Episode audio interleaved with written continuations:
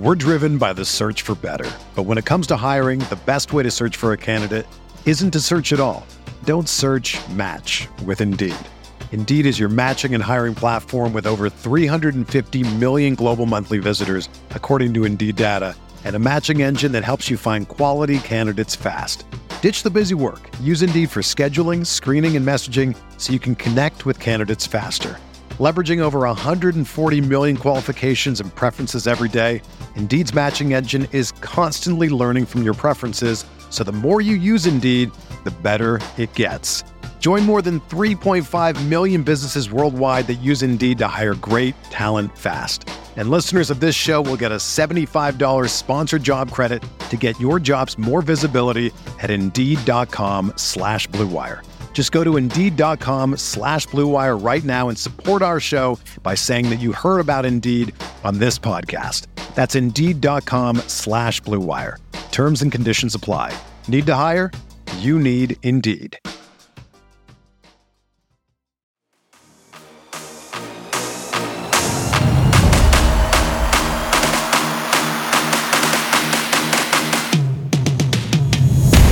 What's going on, everybody? Welcome to Jacked Ramsays Danny Marang, Brandon Sprague, coming to you live following the Portland Trailblazers' first win of the Toronto Raptors Monday evening in Toronto, 99 91. Uh, Jacked Ramsays like, rate, review, subscribe, help us grow the show. You know what to do, whether it's on YouTube or whatever podcast platform you're utilizing. Jacked Ramsays a Blue Wire podcast brought to you by Move In Souls. Ladies and gentlemen, the Schneid is over with. They get a win before the Memphis Grizzlies. Hooray, round of applause, golf clap. Uh, it's okay to get one every four games. It still means they're going to lose a lot of games. For those counting, that would be 20 and 62 on the season. Oh, uh, let's not go there yet. Look, we uh, we haven't talked about anything since Anthony Simons was ruled out for four to six weeks. Uh, the Portland Trailblazers uh, obviously lost their first three contests, got the crap kicked out of them against the Los Angeles Clippers. They competed with the Orlando Magic, but that was a uh, I think a game where uh, the Magic couldn't hit the broadside of the barn. Uh, but again, the Blazers did compete, and then they were outmatched uh, in what was a competitive match last night in Philadelphia, at least for a half until uh, Joel Embiid decided he wanted to, to go full Thanos and snapped his fingers. Yeah. Well, I mean, look, Joel Embiid has the ability to be the league MVP, so nobody's surprised by that, Danny. Um, I we know this team's record and where it's kind of going to be roughly. Right, everybody varies by a few games. Mm-hmm. Uh, I just tonight was a really fun game because one, I thought it was a good night for Chauncey. Two, Scoot did some things that he hadn't really done. He's coming off of kind of a bad game here. And three, literally everybody that gave them minutes did stuff tonight. Like every this was a total team effort win mm-hmm. for them on the road. You go all the way down to Skylar Mays, who hit a three, did a couple things out there. Brogdon was huge at the end. Obviously, we'll get into Toumani. Uh, Shaedon, I thought was awesome, and DeAndre just controlling the glass and getting what 20, 23, 23 career rebounds. high, twenty three rebounds. Just went full Pac Man. Buck, buck, buck, buck, buck, buck, just buck. Un- unbelievable. Jerami was good in in a lot of spots for them. So just a complete team effort for them really tonight. And it also helps that Toronto can't shoot at all, but uh, a nice team effort for Portland. Yeah, no, this is um, there's a lot to kind of go through in this game. Uh, I put a quick little uh, you know, basically uh, submit your questions for as a short notice quasi mailbag. Just four four games in uh, to get a couple thoughts on some things, and you guys did not disappoint. We'll get to those here very quickly. Uh, let's do a quick wrap up of the game. Uh, what's interesting here is the game was essentially decided in one quarter, and that was the third quarter as the Blazers outscore the Raptors 33 24. Uh, and that in that quarter, you had multiple guys kind of get going, as you, as you alluded to. Uh, Jerami Grant eight points. Malcolm Brogdon, seven points. DeAndre Ayton, six points. Matisse Thybulle, he hits two threes. You get six points from him. Uh, it was a nice little place for you. Again, Jerami Grant, Malcolm Brogdon, DeAndre Ayton, and Matisse Thybulle. What do they all have in common? It's all your veterans. Oh yeah, yeah, for sure. So well, that was that was the thing about the closing lineup. Danny was like, you had a couple young guys, and then it's Scoot, veterans. You had yeah. Scoot and Toumani, and Toumani's out there because uh, both Ant is out, Scoot has fouled out. But otherwise, it's like Chauncey looked at this and looked around and went, "We want to win this shit. Let's let's let's throw the boys out there." Uh, yeah. And they did not disappoint. Every everybody everybody made a play. Uh, Brogdon was the closing time man of the evening. Uh, DeAndre Ayton uh, had a couple fantastic offensive rebounds and a Yes, he did. beautiful pass uh, for a wide open look on, on- under the rim. Uh, Matisse Thybulle with deflections early on. It was Shaedon uh, with some offensive hustle. He picked up some, some rebounds uh, in the fourth quarter as well. Uh, you look at the fourth quarter stats tonight. Please stop doing this, you stupid little box score. Thank you. Uh, Jerami Grant was seven. Brogdon was six on only three of nine, but he was dictating the Massive pace. shots. Yes, and uh, he just kept getting up. Uh, Shaedon uh, only 0 of 3, but he did have the one assist, the one block shot, and the one offensive rebound. Uh, Ayton did not score. He had five, uh, seven rebounds in the period, including two offensive. Uh, only 19 points in the period, but they outscore the Raptors 19 17. The Raptors go 8 of 23, 0 of 8 from 3 in the quarter. Uh, the story of the game again is the third quarter where they were able to come out in the second half and really put it on. Um, as far as the game storylines, the individual storyline comes from Scoot Henderson in the second quarter, Brandon. We finally, finally got to see Scoot Henderson slow the game down for about eight minutes. Yeah. He it there nothing he did was holy shit. Now I, I it was just explosive, fast, simple basketball. confident basketball is what Yes. it felt like. Like a, like a player that kind of just found and knows what he needs to do in the moment. And again, I know he didn't do it for the whole game, but having those moments to me, Danny, are pretty massive. Yep. Uh, obviously, that's why you draft him number three. You want to see those flashes. And for him to kind of come back, I know statistically, like 4 12, 0 6 from three. I get it. Take the threes out of it. Take the threes out of it. He was four of Right. six on his twos. Uh, Look, the, the threes he took tonight, with the exception of one off the dribble three, I think I was okay with about all of them. Uh, he had a couple catch and shoots where I was like, where we talked about during the preseason, Brandon. Gets those looks, take them. You have to take them. You can't not take them. They will go eventually. Yeah. No, I, I also love the final line though. 11 7 and 4. Mm-hmm.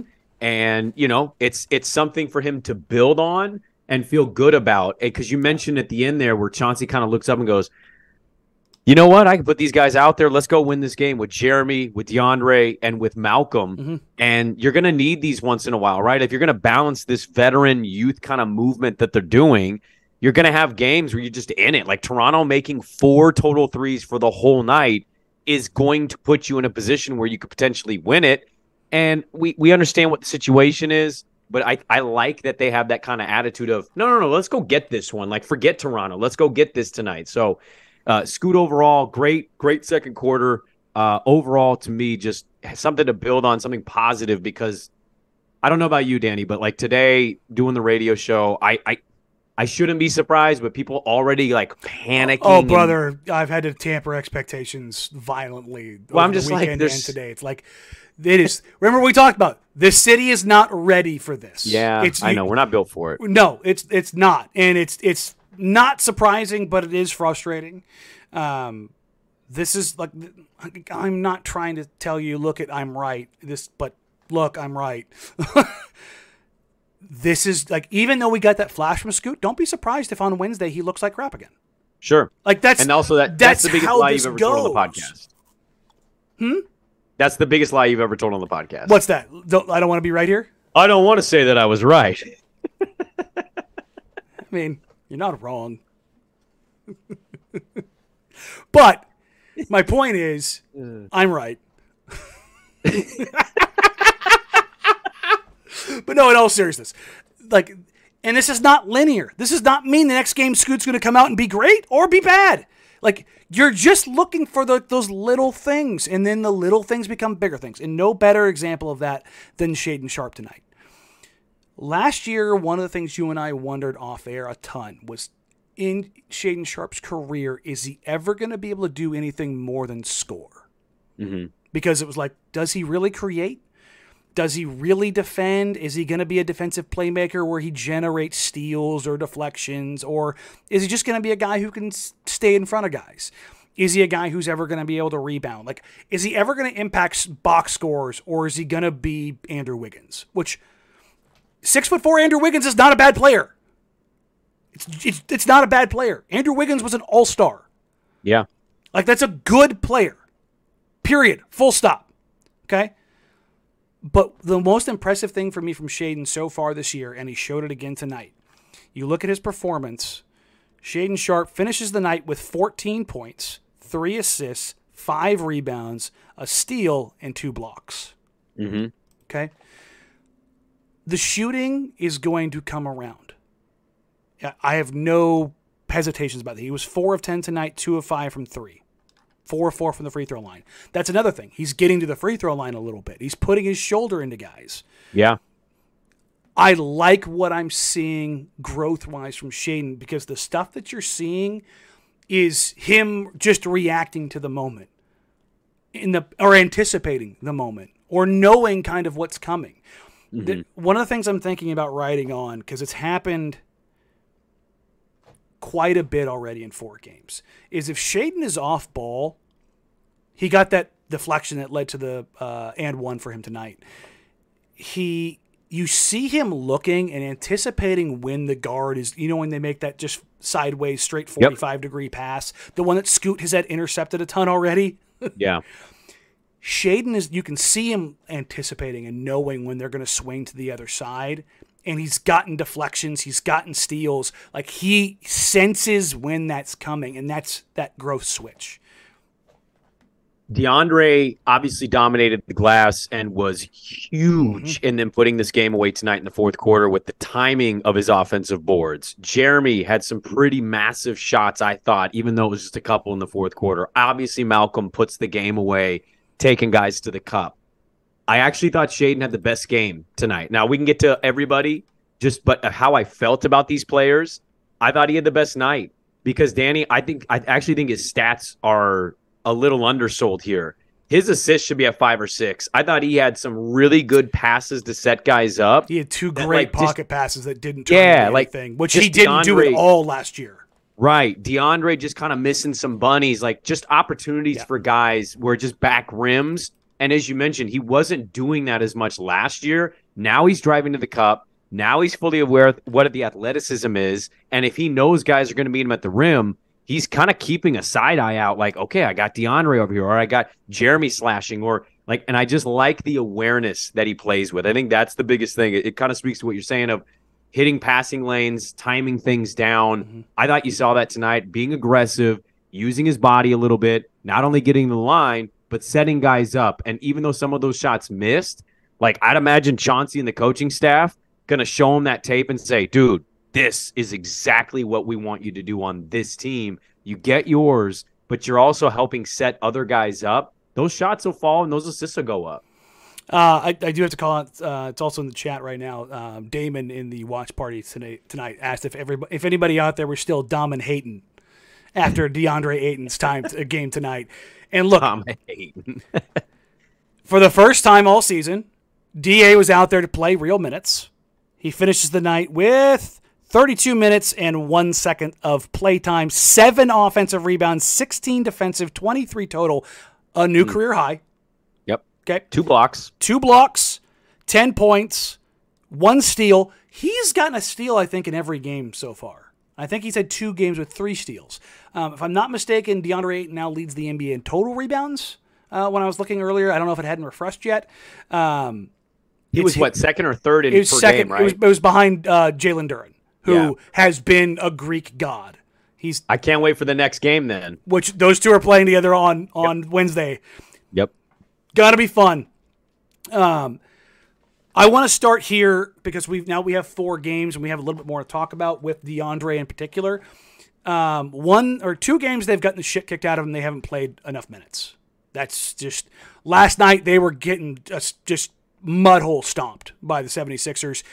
And real quick, DA and, and Time Lord, I thought they did everything they could on Joel, and Joel was just another force last night. The Blazers doubled him from the top, from the bottom, on the catch, on the dribble. They threw ev- they threw the, the kitchen sink at Joel Embiid last night. It did not matter. I, Yeah. I thought otherwise. Like I thought they did everything they could there. He was just that's an MVP, right? Like that's what they mm-hmm. do. It's like doesn't matter what you do sometimes. He had a 35 and 15 near 5 by 5. 35 15 7 6 and 2. Yep. So one of the most insane stat lines I've ever seen in under 30 minutes. Okay. Tonight, and honestly this season, Ayton is getting very few looks, and this is not a shot at Scoot Henderson. If he is involved in a pick and roll or a post up situation with Scoot Henderson, it's almost doomed to fail if it is a straight action, unless it is an empty side pick and roll. And I highlighted that on on Twitter as well as uh, in my Patreon. If you want to read more about it, it's over there. It's just a much longer and more significant breakdown of it. But what ends up happening is you get Scoot's defender in the play, or they're loading up on the backside because they just don't care. Yeah. And there, there's nowhere for DeAndre Ayton to work or to catch. I thought they did a great job tonight. And I've had a bunch of people say, I want Chauncey to run sets and this and that. I have watched literally every single set they have run this season. They are trying everything. They have done so much. The one thing I wish they would do more of is put Scoot in DHO so he's moving, so the defense is moving. Even if they under the hell out of it, it just gets it moving side to side. But long story short, they are trying things. Um, yeah. You you saw in the third quarter when they did an inverted horn set where instead of having Jerami and DA come up and bring the screens, it turned to Scoot and DA. So it ended up that was where you saw DA hit Jerami Grant for the wide open dunk under the rim. It's because you had a back pick from Scoot Henderson on Pascal Siakam and it ended up getting forcing a switch that they didn't see coming. JG comes wide open, DA hits him for the dunk. They run it again, the, the Raptors blow it up. They run it again a third time. They play it straight up. They don't switch it. They get into the action further. It turns to a Scoot DA um, dribble handoff, and then it's a swing back where DA catches in the middle of the floor where the defense is now spread out because of multiple actions, and he knocks down the 10 foot floater. Those are the kind of things that you see that are different that they're trying to get to. But if Scoot can't run primary actions effectively, it does not matter what you run. So I think the thing on DA is for a lot of people, you know, obviously, I think everybody you know, hanging out with us tonight for the post game and have been watching basketball for like the last three, four years, I think everybody can say, like, oh, yeah, I watched DeAndre Ayton. But I think what you miss is DeAndre Ayton going from Chris Paul and Phoenix and to Devin Portland, Booker. Oregon, and Scoot, yeah, yeah, exactly. Or, and Scoot Henderson. Mhm. I, I think you're seeing a massive difference here, right? They, they talked about this in the media day, and I, I thought it was a pretty important point to hold on to be in case he started out slow offensively in terms of the points production. They're not going to force feed him. You mentioned Joel Embiid. Joel Embiid is god tier, right? There's there's Jokic, there's Embiid, there's like giants in this league, Giannis, guys who are just they're a tier above everybody Mhm. else. And and it doesn't matter how good you play, you're just not going to reach that level. DeAndre is just in that next level down. Mhm. He's a good big, but he doesn't have as many moves and he has benefited greatly the last couple years prior to coming to Portland of guys getting him looks and setting him up. Now, it's encouraging to hear that they're doing everything they possibly can, sets wise, to open things up, to get him freed up. I, I'd be curious to see how much longer the pick and roll stuff with Scoot, what how that's going to evolve as the season goes on. But what you see is you see a big that doesn't have that same skill set as a guy he just went against in Philly. And so how he eats is a little different than a lot of those top tier guys. And so, yeah, the points production is down. But man, if he's going to get you seven offensive boards, 23, get you two blocks, be, be, you know, be active in the passing lanes or, you know, down low under the hoop and guys are trying to do behind the back dishes to big men. Like if he's going to do that stuff, you can get by just fine they'll figure out the points. That will figure itself out. I did think it was a bit ridiculous. I mean, I thought the scoot stuff was pretty stupid. I, will be point blank honest with you. Anybody that was freaking out at any level about Scoot for three games, I just don't understand it. And I would say the same thing to DeAndre. Like, I knew DeAndre Ayton wasn't going to be a guy who gets the ball on the block and then goes and works and gets you 30. Like, he might, he's going to have a few of these nights. Mhm. But for the most part, what you saw from DeAndre Ayton tonight is the DeAndre Ayton we kind of have as long as Scoot is starting point guard and kind of learning as he goes here. So I thought what DeAndre did and where it was most important was on the glass, making that impact and getting guys. And, and by the way, probably should have had more than 10 shots because, as I mentioned, Shaedon kind of set him up for a couple looks. He just missed some bunnies. Other than that, like an extraordinary night for DeAndre. I hope nobody's Dama hating because Mhm. he's he's really reliant on having guys set him up more so than being back to basket big man. And that's the thing is that you started to see in that closing lineup and in the third quarter when they got rolling and they got effective, who was running things. Malcolm, yeah. And so a as you get more in, I, It was I- almost a saving grace that Scoot fouled out. like I, I, don't. I, no, that, no. but- I don't think you're wrong because you got more structure to things, and then then they also the Raptors couldn't play four on five defensively because they were going to sag off, and Brog was Brog was going to have nowhere to go.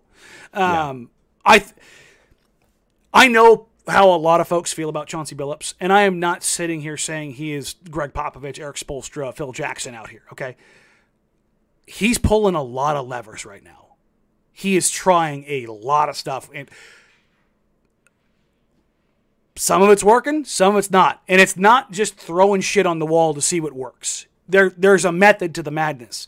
There's there's things that they're doing to start the game and to start the half to get Scoot going. There's things that they're doing to try to get Jerami Grant good looks because they know it's hard to generate them right now. There are things that they're doing to try to get DeAndre Ayton in spots that he's more comfortable. There's things that they're doing to try to get Shaedon Sharp more comfortable. Brogdon is doing things to set the table. He's Brogdon and Jerami are being so aggressive, oh, probably overly aggressive, because they know they have to force the issue because the Yeah. defense is not going to care about anybody else. right. That's just the reality of the situation. So you're like, I don't want to see any more ISOs. Guess what? You're gonna because it's gonna make it easier on the other guys. They have to. Somebody has to command attention without Anthony Simons out there. And again, Anthony Simons uh, out four to six weeks uh, with a torn ligament in his thumb. Uh, I texted him. I told him uh, he needed to have stronger ligaments in his thumbs. You should have said, "Get on the sticks more often, so I can kick your ass, and your thumb will be better." Yeah, well, see, that's a problem. He's kicking my ass in Call of Duty now these days. Um, uh, my my wash days are, are fully embraced right now. Um, but it's it's going to be a rough four to six weeks. It's I, honestly, I'm happy to see them get a win tonight because I think it's it's nice. to It's good that- for morale. It is. Um, you don't want to be like, oh shit, when are they going to get the win? They could win or they could lose four more in a row right now. And if you look at this schedule in their first 12, 15 games, the way they've been playing, the way they looked, if they come out with more than two wins, it'll be impressive. They they uh, my uh, our producer for the morning show on 1080 is Jason Swigard, and he he had his guys over. They were watching their last game, and he jokingly texts like conversation at his watch party was, "Will what game will the Blazers win?" And he said the next game he thinks that he thinks the only game Blazers are gonna be favored on was Washington at home, December 21st. Y- yeah, coming up. I honestly, I think he's right. No, I think he's right there, but like legitimately, he was trying to have a conversation this morning of are they going to break the record? And I was I was adamant. Now, look, I'm not I'm not Mr. Perfect in predicting things, but I straight up I'm like, dude, Toronto's a weird bad team. Mhm. It wouldn't shock me if they could win tonight. And I'm kicking myself because I did not pick them on the money line. I got stuck in gymnastics, so I'm watching like Your Wi-Fi's a little out. Oh, the Wi-Fi's terrible. I'm watching the game on a 12-inch screen. My daughter's like going on the balance beam. I got the play-by-play in my like. I just I was having to follow the game a little differently than other people, but I'm not shocked they won this game because I just think Toronto's weird and they should have done something and they didn't. Uh, but as as much as we are valuing high draft picks or being in position to get these next prospects, hmm I, you know, everybody would agree right now. Everybody, it feels good to win. A It- win here, wanna there's a good thing. 82. Yeah, it's Yes. it's a terrible, terrible, terrible way. Um, Yes. All right. Um, the the, the point. Uh, a million people asked some version of this. What do you think of Toumani Camara? Oh, I love me some Toumani. Oh, I love Toumani Camara. Lottie Dottie, we love Toumani. Oh, we do. Camara, Camara. Oh, just keep him in Portland forever, baby. Um, it the early iterations. I say early. We're in game four, and there's been a training camp and preseason. Um, the early discussions I heard were that Toumani was going to compete with Jabari Walker for some backup four minutes. He's playing the three. Um, heading into tonight, 80, 80 plus percent of his minutes have been at the three, with almost all of his minutes at the four coming uh, as garbage time minutes. Good. So he is playing a ton at the three, and I found that to be really interesting. You know, we talked about this in the preseason, in that when I was entirely reckless and irresponsible and said he reminded me of Scottie Pippen because of his size and his mobility. He doesn't just move well for his size; he just moves well. Mm-hmm. I tweeted out a video tonight of a singular possession of Toumani Camara on Scottie Barnes, and Scottie Barnes was frustrated. Dude, he locked him up when he had him. Banged him up, just went chest to chest with him, cut him off 45 45, said nope, nope, nope, contest, gets the rebound, goes the other way. He's Yep. six foot seven, barefoot. He's 225 pounds. He has a seven foot one reach. He's an eight foot 11 inch standing reach. He moves incredibly fluid. Um, as I uh, said before in the uh, preseason, uh, shout out to our guy Andrew Nemec. He's got super oily hips. He's just he's able to flip his hips and change directions very, Yeah. very seamlessly. And those are the kind of players that can play that spot. And I don't think Toumani's ever going to be a guy who averages, you know, 18 and 7. I think he's going to be a guy who averages like 10 and 5 his whole career. Maybe I'm wrong. Maybe he has another gear. But he's the kind of guy who averages 10 and 5 as a starter. You know what I mean? Where you like you get Yeah. 10 5 1 and 1 and 1 like Which one exactly what you need from him because Yeah. of what he brings you defensively. Exactly. He gets you one block, one steal, and one assist. Like he he just has like uh he think of him like not like Scottie Pippen, but like lesser Andrei Kirilenko. Sure. Just a Swiss Army knife of stuff. And I think that's something that's super valuable. Um, his defensive skill that I see him getting on the floor with is his rim protection. Already, he is he has a block every single game. Him and Victor Wembanyama are the two, only two rookies with a block and a three in every game. I think that actually in tanks. I don't think Camara Camara hit his threes. Well, that's cheating though, because one of those guys is like nine feet tall. So It it's is. like he, he accidentally gets a block in a game. So uh, that did end for Toumani, so it's just Vic now. But it is a. I'm not shooting my shot with this. I don't think Camara is going to take Thybulle's starting spot just yet. But I would not be surprised if that change happened. Well, I'd love to see him try it. Yeah. And, and and not overreacting and doing it right away is probably the sound move when you have and I know he's not that old, but like having a guy like Matisse who is one of the older guys on this team. But I I I I'm just in a position this season, Danny, where like when stuff like that offers itself up, I the one thing I'll say about Chauncey is you talk about uh, the criticism or just kind of how people feel. I'm I haven't been particularly high on him. I I love that he's always willing to try. Like that's a huge thing for me. And so if he gets to that point where in 15, 20 games, if Toumani's still giving you some good production, they decide to kind of swing that and try it, I'd love it. I mean, that's that's literally the position of need. That's what they've been looking for for God, how long? Since Nick? Since Nick. So Yeah. I mean, that's a long time. Nic Batum's almost out of this league at this point. It's, so it's literally Nick's last year in the league. He says he's retiring after this year and then playing with France in the Olympics. See, there you go. So we, we haven't had it since that dude, and he's about to leave the league. So to find anything and to get that in the trade, by the way, with Phoenix, uh, I thought that was a little under the radar, and I, it, it made me really happy they were able to swing that in that deal. Um, but I'd, I'd love to see him try it because, man, you, you highlight that on Twitter, but just watching him, I mean, they, they had a they had a nice little run of blocks there in this game tonight, but like he just even if he's not blocking, I almost feel like there's a there's a stat like um a block pressure or like some kind of way where you could analyze how somebody plays defensively. Mhm. And he's one of those like where statistically he has one block registered. How many shots do you feel like he kind of altered just by being there, just by having his arms up? Like because he's so long and athletic, and he's ex- he's not the most explosive wing, but he's No. certainly dynamic.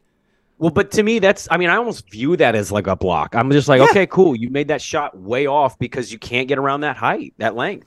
No, uh, and the other side of this is the other Bash brother, Jabari Walker. Um, quick, get as many dick jokes off as you can.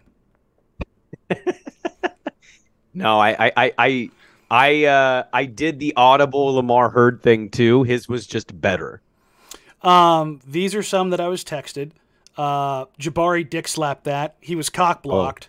Oh, I Uh, like it. Yeah, yeah, yeah. I, I- those will remain nameless. Um, I I went with little dick energy on the on the dunk attempt. Oh, okay. I was gonna say Jabari had some pretty big dick energy on that block. But yeah, I know, but no, but Grady Dick's dunk attempt had little dick energy. yeah, it for sure did. So- it absolutely. Did. Um, Bari twice in a row, in the last two games, has gotten way higher on blocks than I've ever seen him get. He had the chase down block against Philadelphia where he pinned it off the glass, and Tyrese Maxey was looking around like, where the hell did that come from? Uh, and then the one he got tonight. But the um, we need we need to get a sponsored segment for our block of the night because I have a feeling that's the one thing the Blazers are going to do well defensively this year. Shaedon Sharp blocked a shot that was probably 13 feet in the air. Unbelievable. I I can't, Unbelievable. I can't remember the last time I saw somebody that size get high, get that high, apex a jump shot. Like he, he had no business being there. I have a couple freeze frames. He's above the of the box. You should tweet those out the way Golliver did with LeBron's like steal. oh to- yeah, just to show. I, I, Yeah. don't, I don't. The unfortunate thing is, it's like not a floor angle. It's you Oh, know, it's, gotcha. it's, it's baseline, but it's it's not like the thing about LeBron's. It's like shot up from That- from the floor to make it look uh, like he's twelve feet in the air.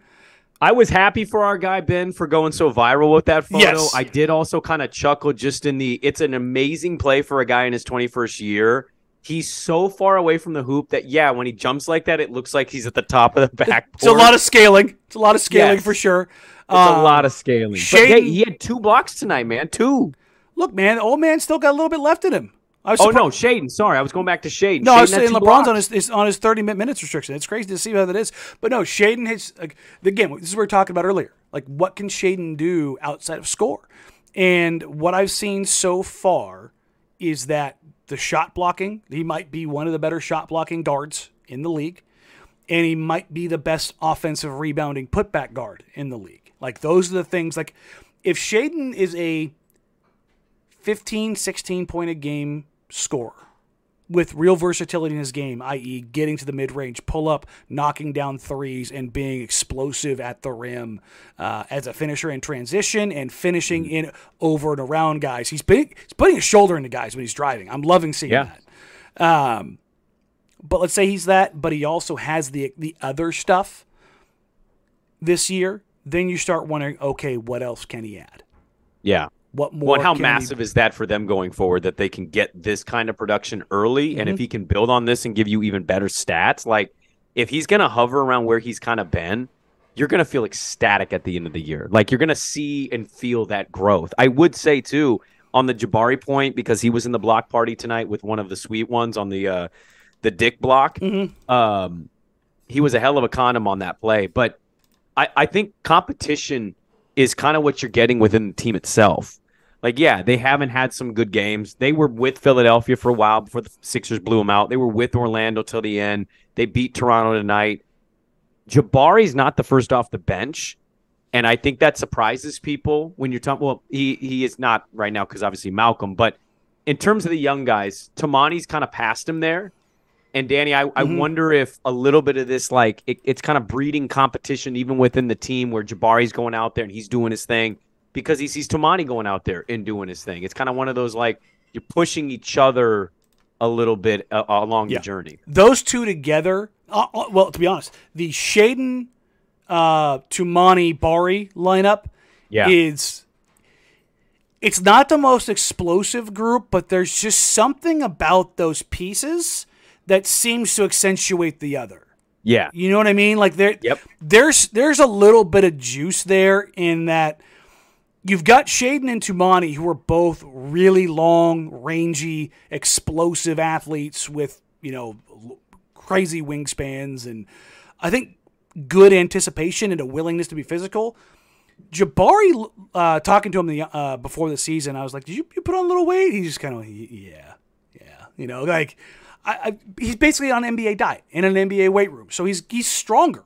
And you saw the night, uh, Scottie Barnes, OG Anunoby, and Pascal Siakam all kind of tried Jabari, and they kind of bounced off of him. And I was Yeah, like, couldn't move him. because the thing is, as you know, I love a man with a fat ass, and Jabari, Jabari's got some junk in the trunk. He's he's not he's not Chet Holmgren out there. He's not he's not Wemby. He's got some junk in the trunk, and you Got a Larry Fitzgerald on him. Yep, he's he's not gonna he's not gonna be moved off his spot easily. And I think that's a nice counter to what Toumani and Sharp bring on kind of different levels. Like if you were trying to put guys together that that accentuate each other's skills, those three together, I think probably make the most sense if you discard everything else. You know, does that make sense? Yeah, no, it makes a ton of sense. Uh, by the way, side note, love Jokic's comment after they beat uh, Oklahoma City pretty impressively, saying Chet needs to be fatter. He needs to be fatter. he just needs to be fatter. Like it's an all-time great comment. He followed it up with he needs to eat bad food. Yes, he does. I, I would also add to what you're saying with Shaedon, Toumani, and uh, Jabari. Like, not only does it just look good and look right out there, I think the other thing is I go back to a press conference, and I know I'm, I'm using the past statement as you know a present day thing, but once you get out of the Dame era, which is where they are now, and you're doing the rebuild and you're kind of putting pieces together to see what fits and how you can make a good puzzle. Interesting to go back to a comment Joe made at either his first or his second press conference as general manager, Danny, where I believe, and I'd, I'd assume you were there, uh, I believe Joe said something to the effect of, "We want to be long and athletic." Yes. And what? How, how tall is Jabari? Uh, six, eight and a half, six, nine. Six eight and a half. Toumani is six seven. You Six, said seven that barefoot. So he's six, so he's eight. six eight in shoes. Sh- Shaedon's six four barefoot. Yeah, six four, six five, but he's got like a forty three inch vert. So you're seeing Forty nine, exact- if you believe the uh, the unofficial. That's fine. Which Uh, fine. I, I'll, I actually think I believe it.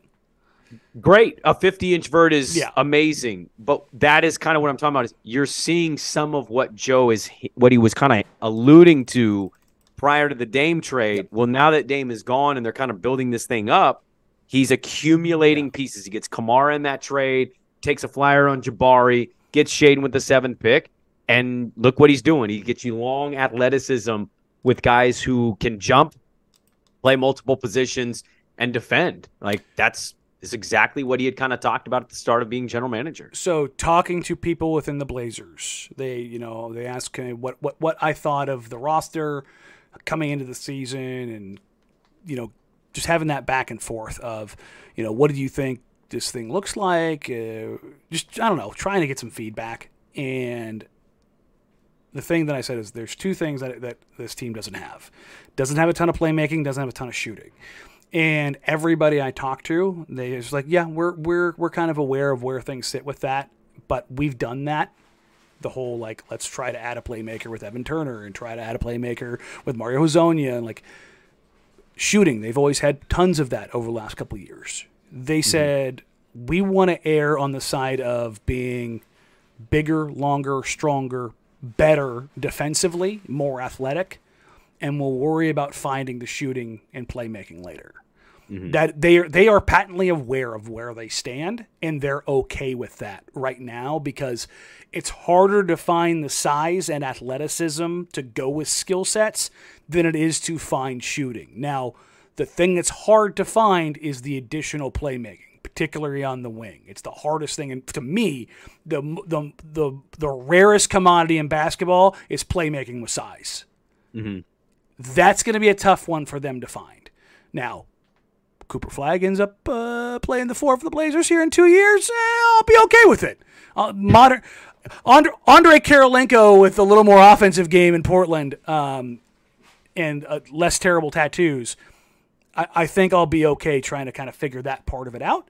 Um, but I, I think that you're seeing in these in these games that they're competitive in against the Magic and against the Raptors. One, they went against teams that can't shoot.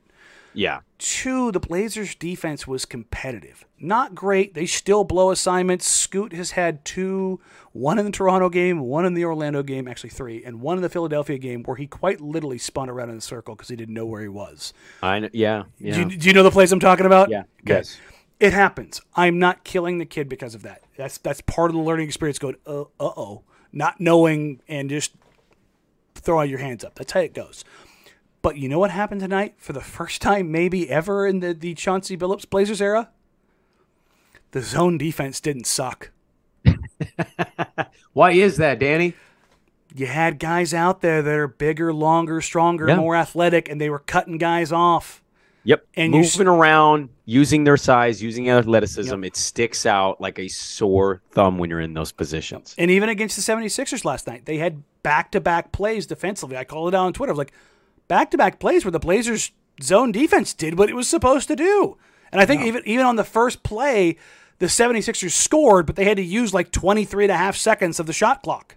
And they got a bad look. They just I think it was I think it was Embiid knocked down a shot at the end of the clock and it was like you deal with that. That's it's that's pro- process over results, and I think you're starting to see a little bit of the process. And the thing that's been told to me over and over and over again is that there even the veterans like Ant and Jerami are like the only guys we've played with are Ant and Jerami.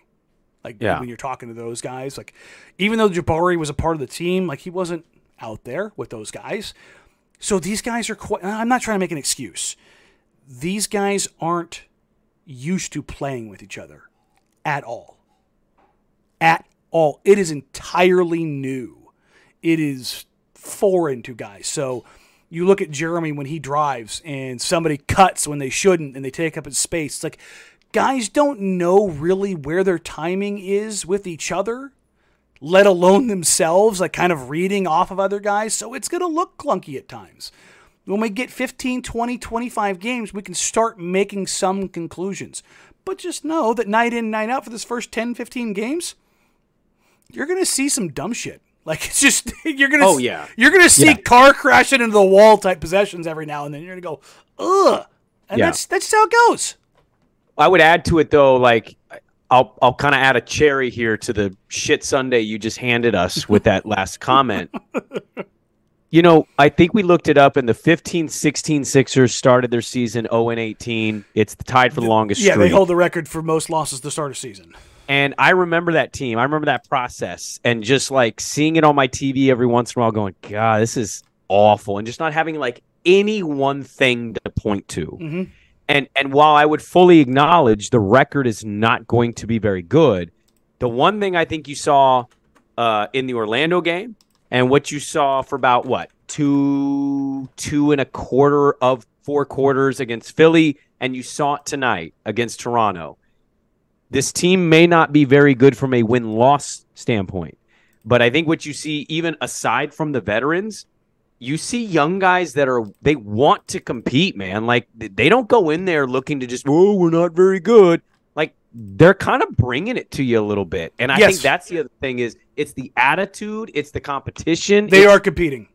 it's like when we talk about culture with bad teams, it's really easy to go, well, that team won 24 games. How could they have good culture? And I kind of understand what people mean by that. But I would counter if this season looks kind of how we've seen so far and it doesn't end with a very good record.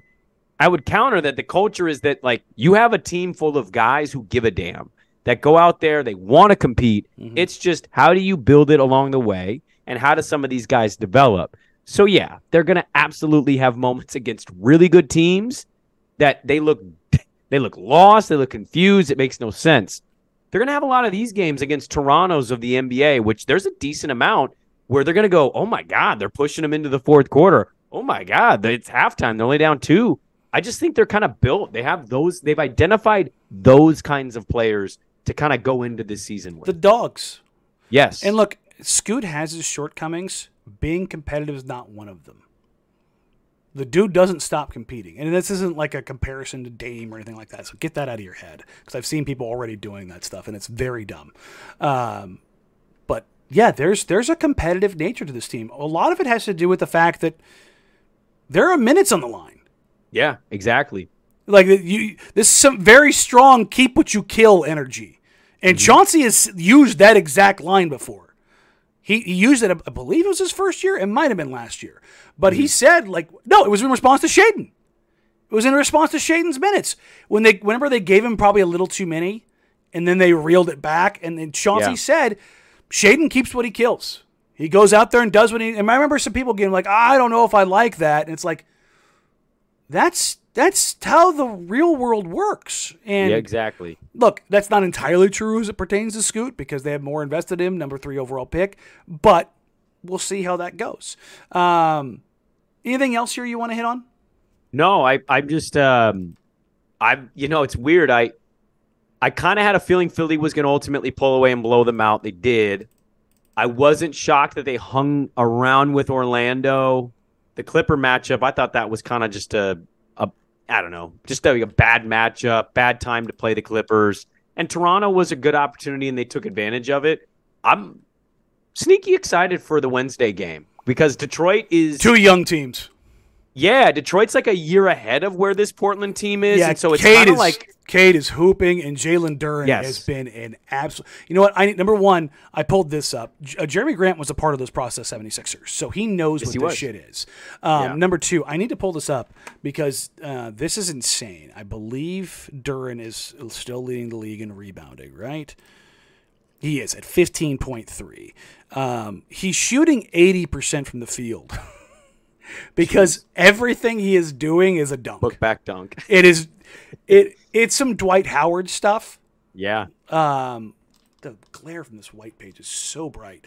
Uh, he's averaging 18, 15, and 4 with three blocks yeah. on eighty percent. Like this is this is Dwight Howard. Yeah. That's that's what this is. Like his physical dominance is like Dwight Howard. So let's see how Ayton does against a kid who's not yet twenty. I I'm I'm I'm I'm not going to go into the Detroit game and say well they're going to win. I'm just more curious like how They're these young guys well, no, they- they won't. But I'm I'm curious how the young guys kind of feel going in against Mm-hmm. some of the other young guys, and I cannot wait to watch Toumani guard Cade. Like it's going to. Also, um, you're going to get to see Ausar. Ausar, Oh, yeah, touche. Ausar looks like he might be a top 25 defender in his rookie year. Well, he's had a better start for most people than his brother, which was kind of surprising.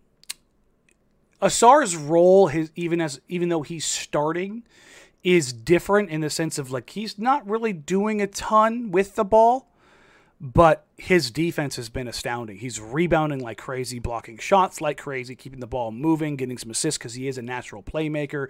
If his offense shows any level of growth, you're going to go, oh. Um, the Detroit Pistons, looking ahead to Wednesday, are another team that can't shoot to save their lives. So the Blazers are going to get a couple of these early in the season: Orlando, Toronto, and Detroit. So this will this will probably play into the Blazers' hands a little bit. They can they can back off some guys uh, shooting wise. Uh, they've been starting uh, Killian Hayes with Cade Cunningham, Jalen Duren, and uh, Isaiah Stewart with uh, Bogdanovic out. Um, so it's going to be interesting to see kind of how that whole situation plays out. But uh, it's I think it's going to be fun. Styles make fights kind of situation. Yep. Um, I think we addressed most of the questions from the mailbag. It's not really a mailbag; it's kind of a, kind of a quasi mailbag. But most of the questions we got were around um, Scoot, were around uh, Billups, Ayton, and Toumani. Those are kind of like the big kind of talking points right now. Uh, after I get done here, I'm finally going to finish my dinner that's been sitting here taunting me the entire time uh, during the live show, and now this. Uh, so I'm going to do that, and then uh, one thing I'm actually really looking forward to doing. I kind of started doing it uh, in a in a in a in the long form one where I talked about uh, Anfernee Simons being out for four to six weeks and making things easier for Scoot. Um, following each game on my Patreon, I'm going to put these up for free uh, for everybody. It's going to be the one thing that I like from every night.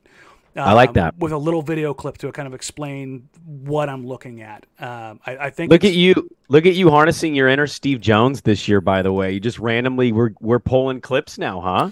Well, it helps when I've got access to stuff. I was gonna say like those video clips; those aren't like recorded with my cell phone on the TV. Those, look uh, those look pretty sharp, don't they? tho- those. I'm gonna call you got the Steve Jones software. I- I'm glad that you do. Got got me a little upgrade. uh, you got anything else, brother? No, that's it, man. I think we hit on you're- everything. You're about to turn into a pumpkin, so I I know it's almost my bedtime. I just enjoy tonight. Is all I would say. You I think everybody is. And look, Wednesday, Wednesday could be a fun little matchup between two young teams with no expectations. I think it's gonna be ugly fun. It's gonna be like dating in high school. Uh, that didn't go well for everybody, but I- yes, I'm just saying. You, you understand what I'm saying? Yeah, I know what you mean. It's gonna it's gonna be fun, but it's gonna be it's gonna be tough for some. Tough for some. Uh, like, rate, review, subscribe, help us grow the show. Uh, if you want to email the show, jackramses at gmail.com. You can find us on social media at Danny Marang, at Brandon Sprague, at Jacked Ramsays. You can find Brandon Sprague every morning, 6 to 9 with his co host, Andy Dirt Johnson. You can find me with my co host, Dusty Harah, noon to 3, also on 10 the Fan. Everybody have a wonderful, wonderful night. We'll catch you guys on Wednesday for the Blazers Pistons game. That'll be another early tip off uh, as they're working their way around the East Coast. And, uh, oh, as an, as an aside, while watch playback is running through um, the issues that they're having right now, only being available on League Pass as an NBA League partner, the watch parties are open and free for everybody. So you can come in and hang out. You might be geo blocked. You might be able to use a VPN to get around it. Wink, wink, nod, nod. Uh, however, you need to do that to uh, be a part of it. I'm not going to stop you. Other than that, everybody have a wonderful, wonderful night. Take care. Talk soon. Mm, bye.